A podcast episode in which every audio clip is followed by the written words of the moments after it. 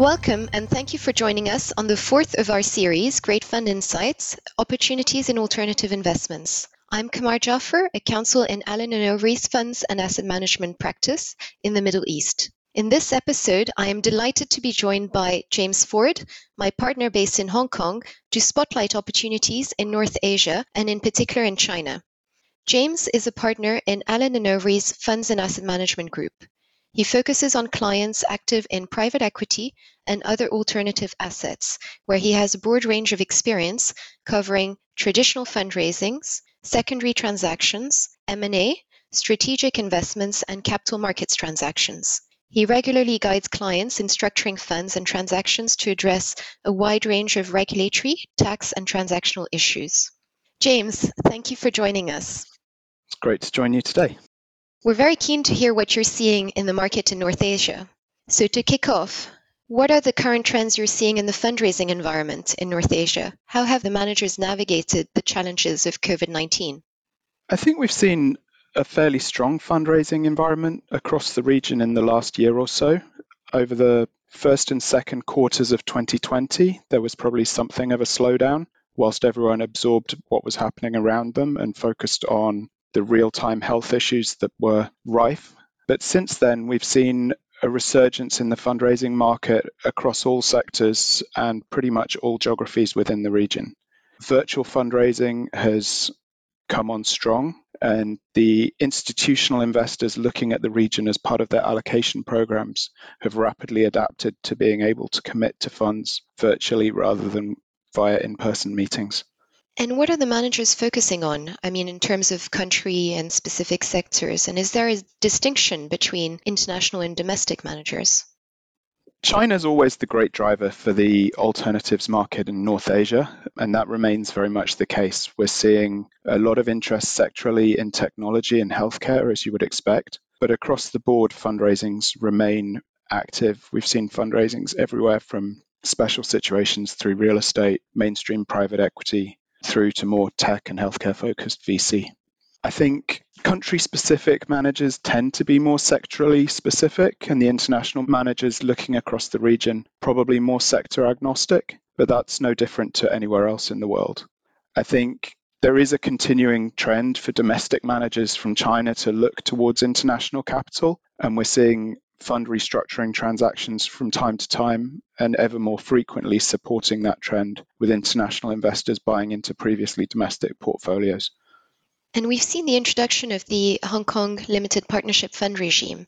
What are the trends in terms of fund domicile, and what are your expectations in this regard?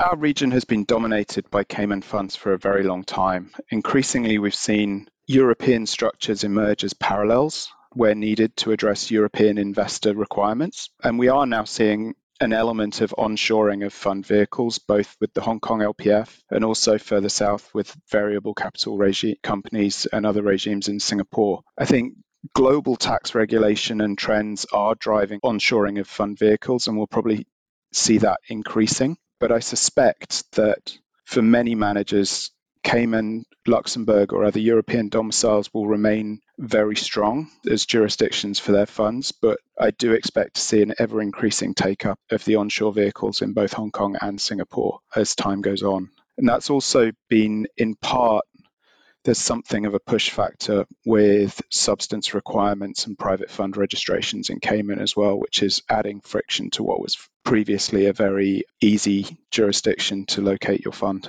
And so focusing on, on Hong Kong, as, as you said, as one of the, the sort of fund financial centers, we've read about the proposed introduction of tax concessions for carried interest distributions. What are the reforms that the Hong Kong regulators and others in the region considering to enhance the attractiveness of the actual region as a location for asset management and funds? Being an attractive jurisdiction for funds has been a focus for the Hong Kong regulators, in particular the HKMA and the market development people there for a long time. And in my role as a member of the HKVCA's technical committee, we've been closely involved in each of those initiatives, starting first with what we call the Unified Funds Tax Exemption, which came in two to three years ago, which ensures that funds that are managed from Hong Kong aren't subject to Hong Kong tax at the fund level. Followed up with the LPF regime, which is a genuinely competitive limited partnership fund regime for Hong Kong, replacing a previous limited partnership ordinance, at least as far as funds are concerned, that dated back as long as the old legislation in the UK. More recently, we're seeing the carried interest tax concession passing through our legislative council, and that will be an exciting development for Hong Kong based carried interest tax recipients where they're investing in qualifying assets and should really reinforce Hong Kong's position as a great jurisdiction for asset management professionals to be based in. And shifting gear, what about institutional investors' appetite? What are the investment strategies and opportunities that they're focusing on in North Asia?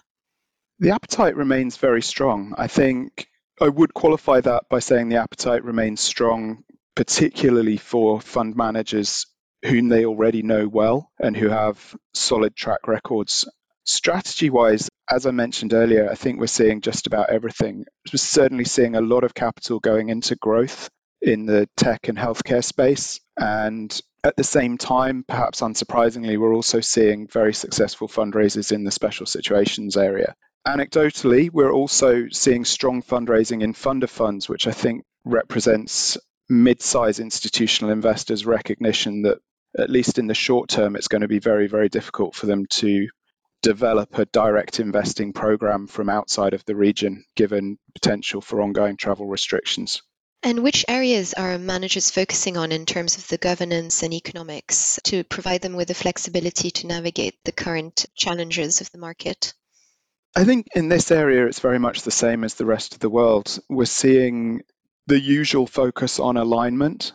Managers are looking for increased flexibility in terms of fund financings. We have the Asian market probably lags the rest of the world a little bit in terms of fund financing technologies, but we are seeing ever increasing ranges of fund financings come into the market in this region, led by some of the international managers with regionally focused funds. And then that flows down into the more local managers as the banks and others get familiar with the products as well. As ever, key man is critical. Manager removal provisions are always a topic of a lot of discussion between investors and sponsors. But I think as ever, in private equity and private funds generally, alignment is king. And we spend a lot of time focusing on that on both sides of the table.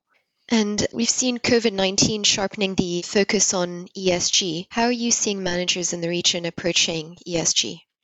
With a lot of variance. Some managers are very, very resistant to take on any ESG requirements via their fund documents, whilst at the same time telling their investors and conceivably their portfolios that they are extraordinarily focused on this, particularly at the environmental level. But the larger institutional investors, and particularly government, sovereign wealth funds, and multilaterals, have always had a very strong focus on ESG as part of their investment strategies in the region. And that's flowing through into fund documents, whether it be by way of requiring sign up to UNPRI or much more detailed provisions, particularly, as I say, around environment and damaging industries.